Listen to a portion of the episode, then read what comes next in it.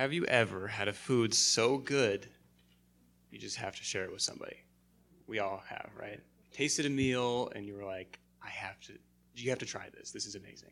Or imagine, imagine you're you're at a relative's house or something, and they're preparing your favorite meal. You've you've tried it and you're like, I'm so excited. You invite your friends over just to try this meal, right?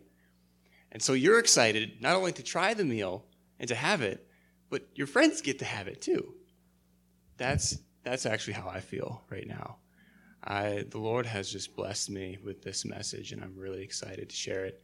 And I've I happen to have tasted it for you, but I just get to help serve it and, and, and hand it out to you guys. Um, so I'm really excited. It's gonna it's gonna be great. The the title of my message today is expanding imagination. When I thought about that title, it seems a little bit fluffy to me, but it's actually the most concise way to say what I'm saying. So so to start, I want I want to frame a question um, why does it sometimes feel hard to surrender to Christ? Why is that hard? Or why does the way of the world sometimes look better to us than God's way? Like, why is that? Why does sin look good sometimes? It's something we can all relate to. Why, why is that? Or why does it feel like we, to like to be a Christian, we have to give things up? You ever felt that way? I've talked to so many non Christians who don't want to be Christians because they don't want to give something up, right? Why does it feel that way? Um, that those questions, um, this message really is going to get uh, is, is really going intended to answer these questions and get to the root of them. Why, why does it feel that way? Um, so to, to start, um, if you can, turn your, your Bible to Mark 10. That's where we're going to be staying this whole time. Uh, Mark 10, 17 to 22. So, verse 17 As he was setting out on a journey, a man ran up to him and knelt before him and asked him, Good teacher, what shall I do to in- inherit eternal life? And Jesus said to him, Why do you call me good? No one is good except God alone. You know the commandments do not murder, do not commit adultery, do not steal, do not bear false witness, do not defraud, honor your, fa- your father and mother. And he said to him, Teacher, I have kept all these things from my youth up. Looking at him, Jesus felt a love for him and said to him, One thing you lack go and sell all you possess and give to the poor and you will have treasure in heaven, and come, follow me. But at these words he was saddened, and he went away grieving, for he was one who owned much property. Let's just pray. Father, thank you so much for this time. Thank you for being present and with us, God. Thank you for getting at the heart of this question and just helping us to see that your way is better for us.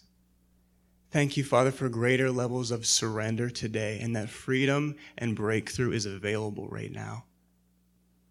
We just thank you so much, Father. We just say, move freely. This is your service, God. Thank you. Amen. Does everyone understand the story? So it's pretty straightforward. Uh, there's a rich man who comes to Jesus, and he, he's, he's he has a genuine question. It says he bows, he actually bows before Jesus, says, How can I inherit eternal life? It's a pretty big question. And Jesus says, well, firstly, you know, keep the commandments. He says, I, he says, I did. I've kept the commandments. And Jesus said, There's something you lack. Give up all your things and follow me. And so here we can we can kind of see the questions that I, I asked in the beginning. Why does sin sometimes look better? Or why does the way of the world sometimes look better? Why does being rich sometimes look better to us than God's way? Why is that? Here, the rich man is clearly feeling those things. He actually walked away from Jesus. It says he was saddened and even grieving, and he walked away. My initial reading of this passage, I was always like, okay, why why did the rich man walk away sad? Why is that? And my response was always, he walked away sad because riches had his heart. And Jesus was getting at what had his heart, right? And that's true.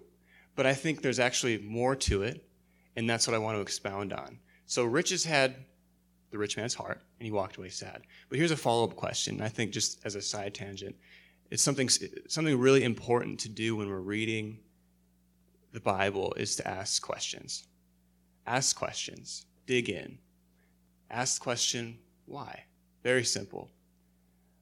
So ask, I asked the question, why? Okay, so why did riches have this man's heart? That's like the follow up question. Okay, so he walked away sad because riches had his heart. But why? Why did, why did riches have his heart? Why is that? And the answer is the heart of my message. He lacked imagination. He lacked imagination. Okay, what am I saying? That's that's a crazy thing to say. What, what am I saying? He lacked imagination. The rich man couldn't imagine something better than having everything. He couldn't imagine something better than having everything. It's like his imagination hit a ceiling. And he can't see outside of his riches. Okay, this is as good as it gets. Well, I don't want to give that up. So, so I'm going to walk away sad. You see? He actually couldn't see the better. There's actually something better here for you. He lacked imagination. I think just to point out, too, um,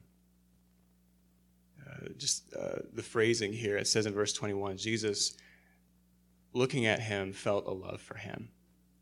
And sometimes it doesn't feel loving when Jesus says, Give up all your things. Right? It doesn't really feel loving to say that. But it is. Because he's actually looking at you. When he says, Give up all of your things, he's not saying that to take from you, he's saying that to give to you. So, so it, it actually says here Jesus says, There's something, there's one thing that you lack. Go and sell all you possess. He uses the word lack. He doesn't say, Rich man, you have too many things. Give up your stuff. He says, Rich man, you lack something. Give up your stuff. So when he looks at you and says, Give up your possessions, He's not saying you have too much, he's saying you don't have enough. He's saying he has more for you. And he wants, he's inviting us, this is what he's doing. He's inviting us to expand our way of thinking to see that he actually has better things for us than what the world can offer. So the rich man walked away sad because he lacked imagination. Jesus didn't say say to the rich man, Give up your things, because he wanted to make the rich man poor, but because he wanted to make the rich man rich. And just emphasize, all of this is founded in love for the rich man. And so, as Christians, if we want to walk out surrender and giving up our things, we need to be rooted and grounded in the love of God. Just like Ginger was talking about, not a head knowledge, but rooted, okay, God, you love me. And so even when we don't see the, the better, we can trust Him in the moment that there is something better. So we, we have to start. That's the, it's really the foundation of everything, of the Christian walk, is starting in the love of God.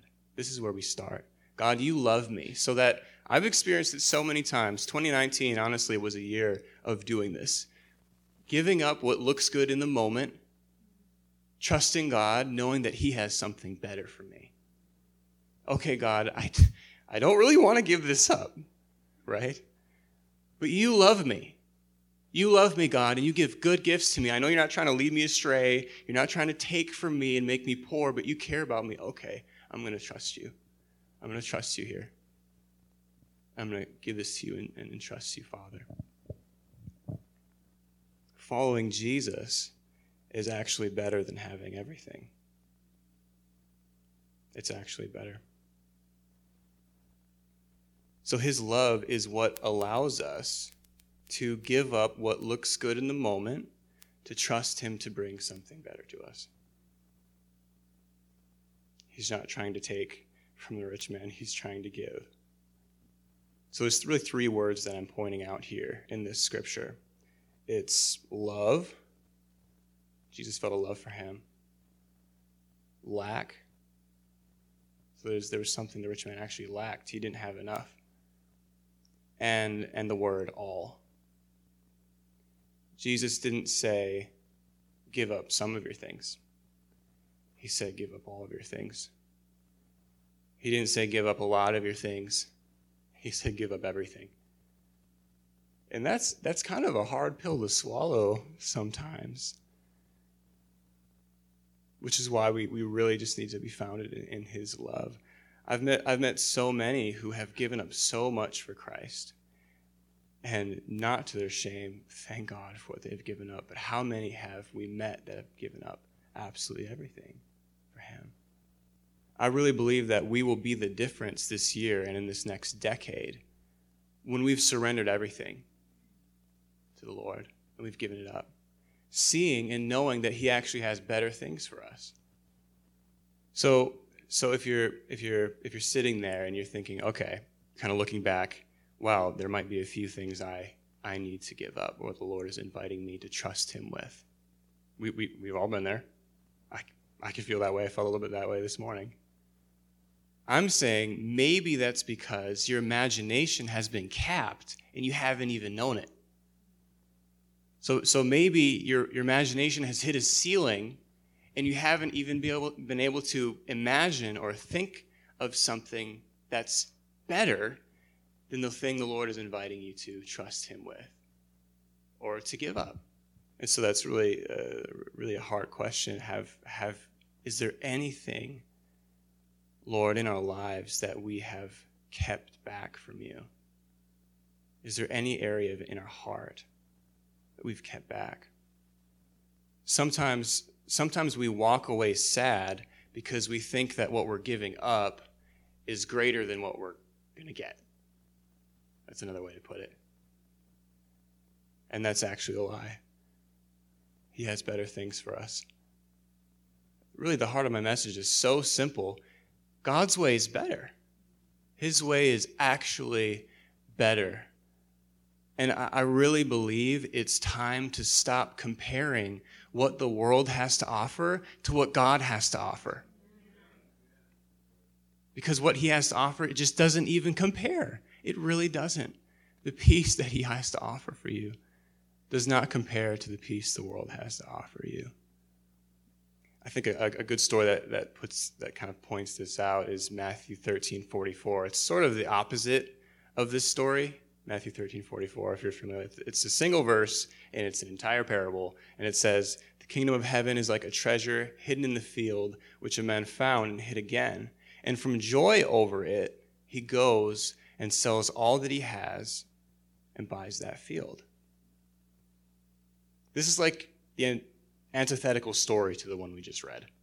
So he, in this story, he runs with joy and sells everything he has.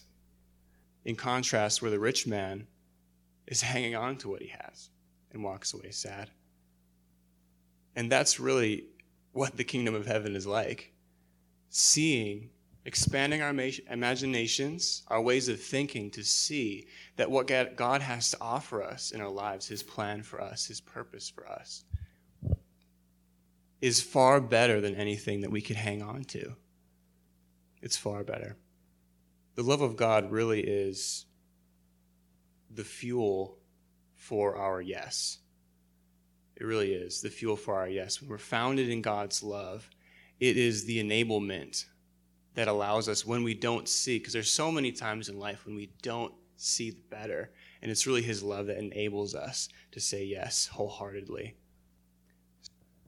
About two months ago, the Lord so, so the Lord really gave me this message. I was, um, I was let's see. I woke up. It was a normal day. I went to pick out my workout, my gym clothes, and the Lord, as I'm picking out my clothes, because I would go straight from work to go to the gym, the Lord just invited me to be spend time with Him that night instead of work out. And so I was like, okay. So I'm sitting there with my clothes, and I'm like, okay, Lord, I'll, I'll do that. So I put my my my clothes um, away, and just like let's let's let's go. So I went to work, had a normal day.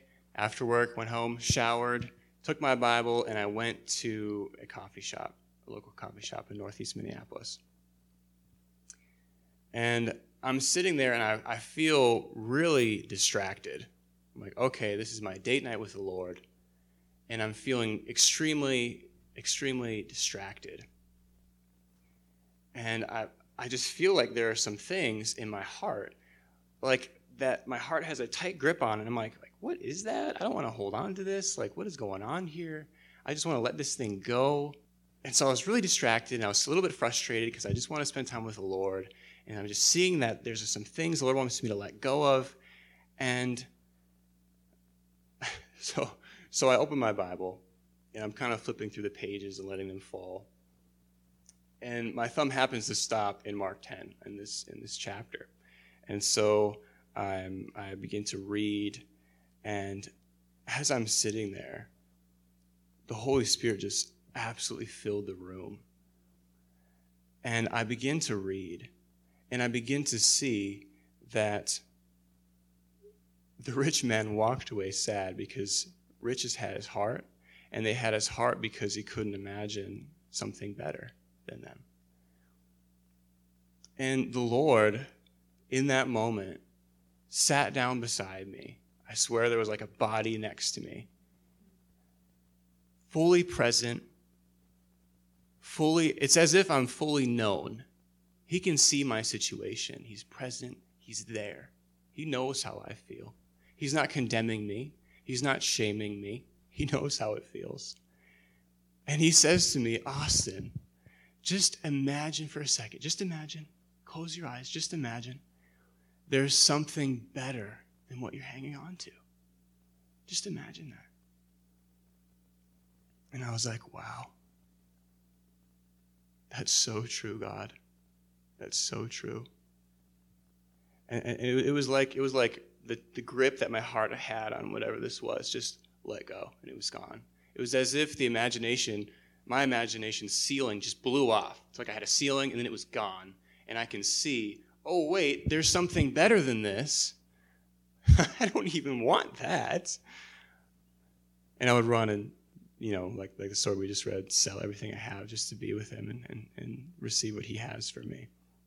And so the whole night I'm preaching to myself. I'm filled up. Like, this is, Lord, you have so many good plans for us. The whole next morning I'm preaching to myself. I'm like, Lord, I, this is such a, a powerful message. Help us to, to see that there is something better than anything we could hang on to in this life. And as I'm praying, I'm, I'm just walking it out more and more in my heart. And I'm like, Lord, I have to teach this. You have to, you, you, you have to, you have to let me teach this. And within minutes, Jeff actually texted me, and uh, here I am. And so I, I really believe, um, this is not a long message, but I really believe the Lord, the Lord has orchestrated this time and there are people in this room that the Lord is inviting you to give things up. And He actually has better things for you. So why don't we just take a second and just, just examine our hearts and just see, okay, God, is there any is there any area in my heart that I've withheld? Is there any area that I'm compromising in that I haven't trusted you with? You have good plans for us. You know, I've a lot of us have heard God is a good father. He loves us. And I'm here to remind you, He actually is a good father. He actually is. And He actually does have good plans for you, each and every one of you. We've heard so many times God loves us, but He actually does. He really does. And He has good things for each of us. So I want you just to just just just just, just to examine your heart. See, is there anything, Lord, any area of my heart that I haven't trusted you with? And just to see him come down and sit beside you, know how you're feeling, know where you are exactly.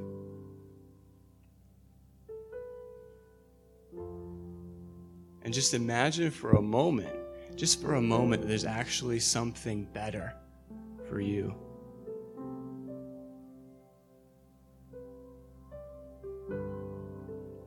We don't want to we don't want to be like the rich man and walk away sad. We want to, to, to our joy, sell everything that we have and buy the field where the treasure is.